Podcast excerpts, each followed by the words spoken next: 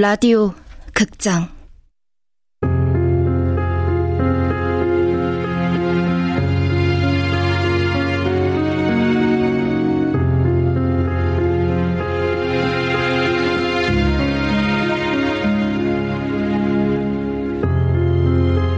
다른 사랑.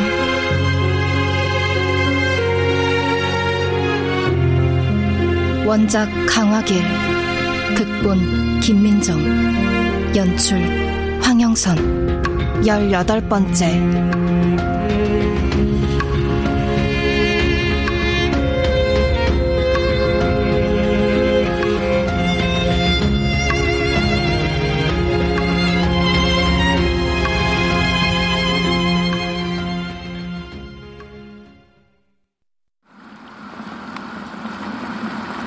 임 선생 차 한잔 할래요?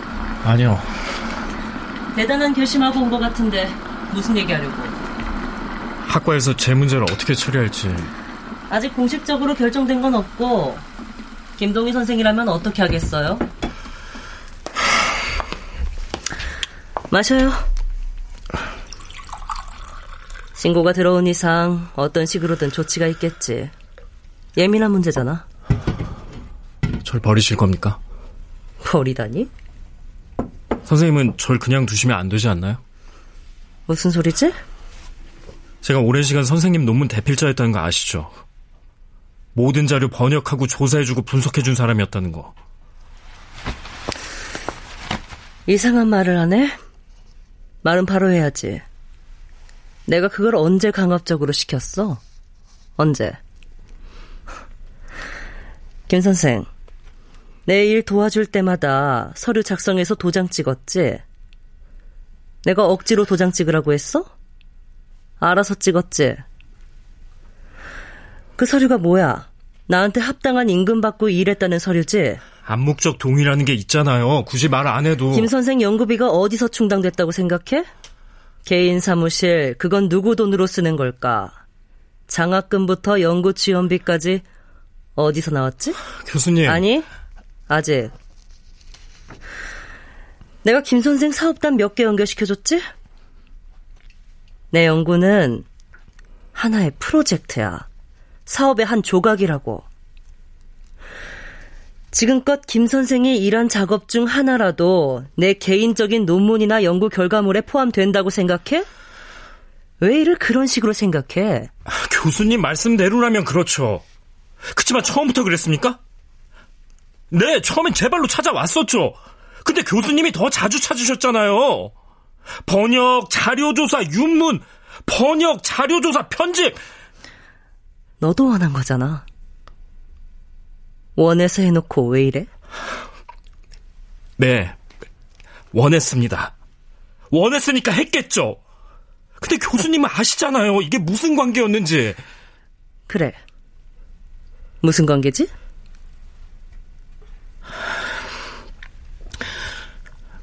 저, 한 학기 수업 안 하면 된답니까?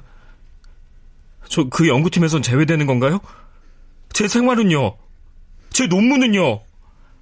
살면서 여학생 등 한 번 쓰다듬어 줬다고 저 여기서 주저앉을 수는 없어요. 진정해. 따뜻한 거 좀 마셔.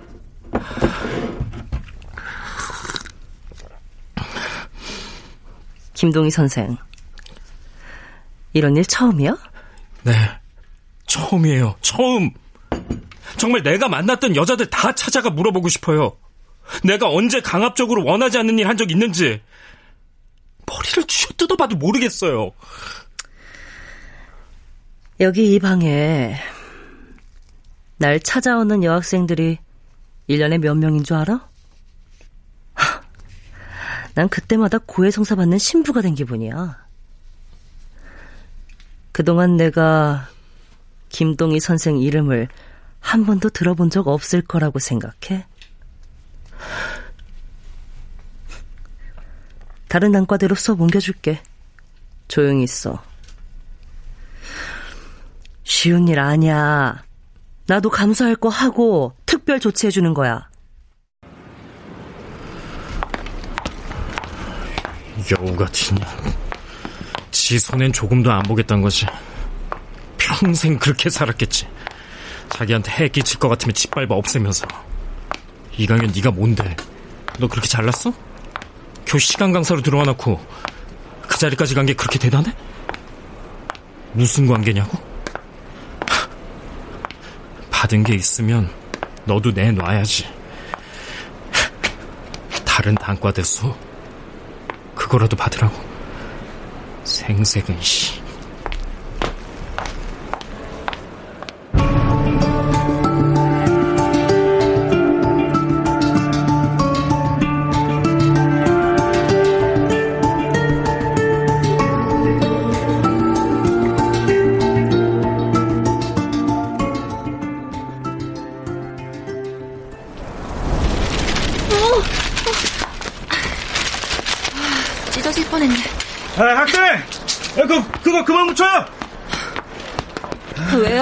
여기 학생 게시판 자리인데요. 그 바로 뜯길 거 알면서 왜 자꾸 붙여?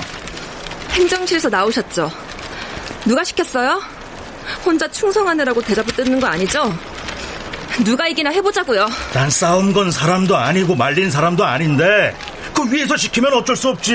위가 누군데요? 행정실장님? 아니면 상당실장님? 인문대 학장님이 그래요?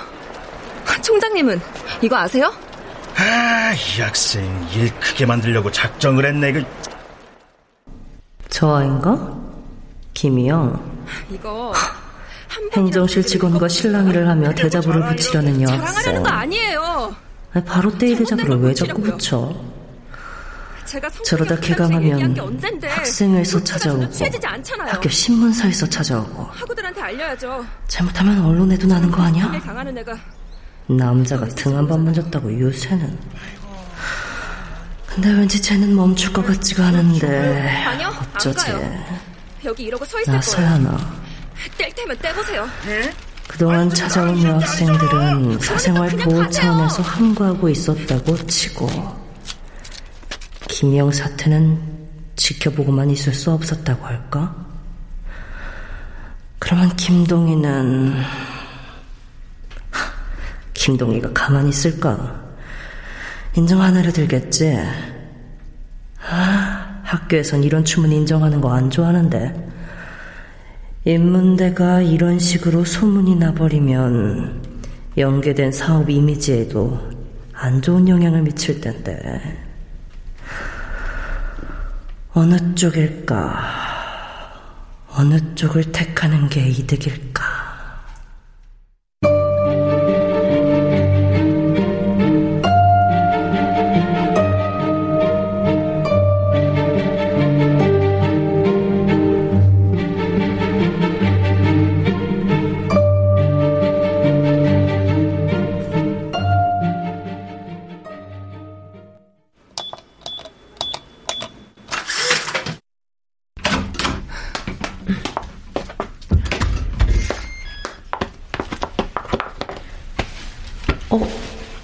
이가 집에 와 있었나? 이젠 일찍 들어와도 연락을 안 하네. 당신이야? 나 왔어요. 진아한테 맞은 뺨이 아직도 얼얼하다. 더 심한 말을 써야 했는데. 아니, 더 말할 것도 없었다. 이미 끊어버린 사이에 무슨 말을 더 할까? 고등학교 1학년 크리스마스 이브. 여보세요? 어? 어, 나 수진이야. 어, 그래. 전화 받네? 어. 계속 전화했는데 안 받아서. 아, 그랬어? 아, 내가 그랬나? 진아야, 반갑다. 메리 크리스마스. 아, 그래. 메리 크리스마스. 잘 지내는 거지? 어, 공부하느라 바빠? 어, 크리스마스에 뭐해? 어, 그냥 있어. 아, 진아야, 우리 만날까? 수진아, 어? 나한테 전화하지 마. 너랑 가까이 지내기 싫어. 앞으로 나 다른 사람 될 거야. 그러니까 나한테 연락하지 마. 좋으면 만나고 싫으면 만나지 않는 관계. 언제든 내 손을 놓고 다른 쪽으로 건너갈 수 있는 아이. 그러나 유일했던 친구. 난 그 친구의 손을 놓았다. 그리고 그 친구에게서 버림받은 것처럼 유일했던 한 친구를 버렸다. 하율이, 앞으로 나 아는 척 하지 마. 말도 걸지 말고. 수진아, 갑자기 왜? 네가 싫어졌어. 그게 다야. 그러니까 미안해. 내가 뭐 잘못했어? 그냥 싫다고. 학교에서 마주쳐도 아는 척하지 마. 아예 몰랐던 사람처럼. 알았지? 난 이제 다른 사람이야. 그러니까 아는 척하지 말라고. 아직도 못 알아듣겠니? 아직도?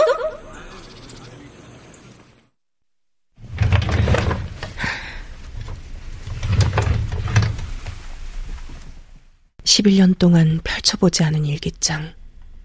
버릴 기회는 늘 있었다.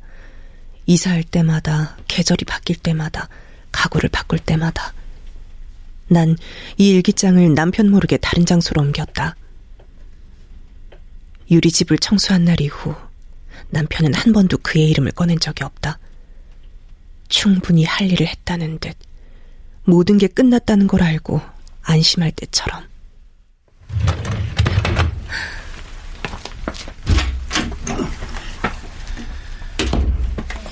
왔어? 어, 일찍 왔나 봐? 피곤하다. 유리의 일기장, 무수한 OX들. 유리는 괴롭힘을 당하고 있었어. 이 일기장을 본 순간 이미 떠올린 생각이었다. 떠올리자마자 덮어버렸던 생각이었다. 남편을 사랑한다. 내 인생에 이보다 더 좋은 남자는 없었기 때문에 사랑했다. 그러나 단 하나, 남편의 얼굴에 겹쳐지는 유리와 그 남자의 얼굴이 나를 괴롭힌다. 그 긴 시간 동안 죽었으면 좋겠다고 생각했다. 내가 아니라 그 남자가. 그러면 내가 온전히 행복해질 수 있을까? 왜 그래? 아무것도 아니야. 뭐가 아무것도 아니야? 정말 아무것도 아니야? 왜 사람들이 나를 떠나는지 궁금할 때가 있었다. 엄마, 진아, 그리고 이제는 남편까지. 내 인생에서 곁에 남아준 사람들이 더 많은데, 난 작은 생채기들을 견딜 수 없었다. 불행의 고비마다 어떤 목소리가 들리기 때문이다. 지금껏 네가 누린 것들은 다 가짜야. 사라져버릴 거야. 그러니까 긴장을 풀어서는 안 돼. 당신을 보면 마음이 편하지가 않아. 왜? 왜 그런 것 같아? 왜 내가 뭔가 잘못한 것처럼 말해? 스스로 알아내보라고? 당신이 문제란 생각은 안 해? 당신이 날 불편하게 만든다는 생각은 해본 적 없냐고. 나 때문에 불편해? 이 의미 없는 대화. 그만하자. 말해봐. 불편해? 그래, 불편해. 뭐가 문제인지 말도 안 하고, 왜 그러는 건지 설명도 없고, 하숙하는 사람처럼 집을 왔다 갔다만 하잖아. 대체 뭐가 문제야? 말을 해줘야 알지. 그래, 말을 해줘야 알지. 아이 갖고 싶다고. 왜 솔직하게 말 안 해? 무슨 소리야. 상관없다고 했잖아. 아이 없이도 살 수 있다고. 수진아, 내가 모를 거라고 생각해? 이 대화를 멈춰야 해. 아무 일도 없었던 것처럼. 아침에 일어나 남편과 아침 식사를 하고 카페에 출근하고 성실하게 하루를 보내고 싶어. 당신 뭘 알고 있는 건데? 당신이 어린이집 아이들 몰래 지켜보는 거 알아. 출근하면서 일부러 그 앞으로 지나가는 거. 친구들 홈페이지 들어가서 매일 아이들 사진 구경하는 것도 알고 카페에서 시간 날 때마다 아기 옷 쇼핑몰 구경하는 것도 알아. 네, 어서 오세요. 뭐 찾으세요? 아 니요, 그냥 둘러보느라고. 아이가 몇 개월이에요? 아직 안 태어났어요. 그럼 태교하시려나 보다. 아직 성별 모를 땐 하얀색 많이 하세요. 제일 무난하기도 하고 태교할 때 걸어놓는다고 하시더라고요. 어, 어 이거 이쁘네요. 포장해 드릴까요? 어, 아니요, 아니에요. 좀 더 둘러보고요.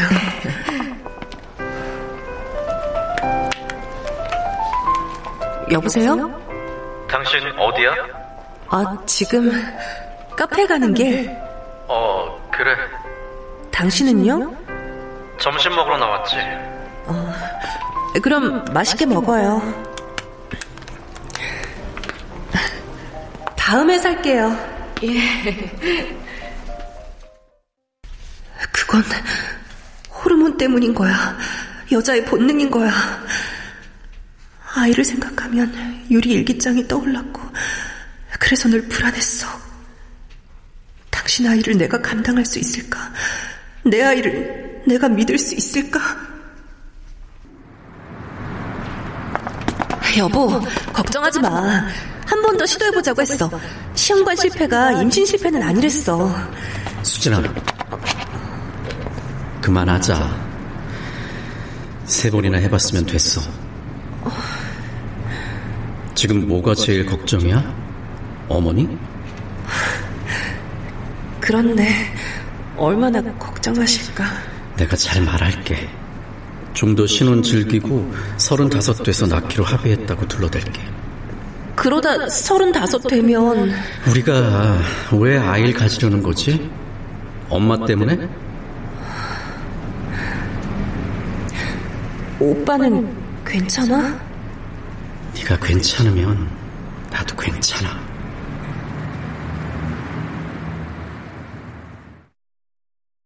남편이 아이를 갖기 힘든 남자라는 걸 알았을 때 몰래 안도했다. 내 진짜 마음이 뭔지 더는 고민하지 않아도 됐다. 단 한 가지, 남편에게 아이 얘기는 하고 싶지 않았다. 내가 아이를 원한다고 하면 남편은 자신을 탓하며 절망할 테니까. 내가 원하지 않는다고 하면 자기 때문에 포기했다고 생각하며 스스로를 원망할 테니까. 난 어느 쪽도 바라지 않았다. 봐. 당신은 아무것도 말 안 해. 항상 입을 다물어 버려. 당신이 날 믿지 않는 거 모를 것 같아? 당신은 항상 내가 변할 거라고 생각하지. 불안해하고 의심하고. 내가 모를 거라고 생각해? 수진아, 원망해도 괜찮아. 얼마든지 원망해. 그래야 다음을 바라볼 수 있잖아. 이건 우리 인생인데. 우리 각자 인생이 아니라 함께 살고 있는 건데. 그래도 난 기다렸어.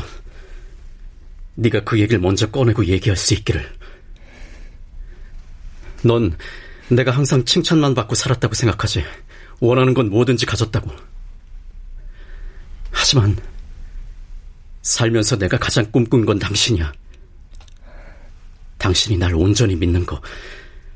내가 당신을 사랑하는 만큼 당신이 날 믿어준다면, 그럴 수 있다면, 난 뭐든지 할 수 있다고 생각하면서 살았어. 언젠간 달라질 거라고. 내가 뭐가 달라지지 않았다는 건데? 하유리 일기장. 당신이 그거 계속 갖고 있는 거, 나 알아.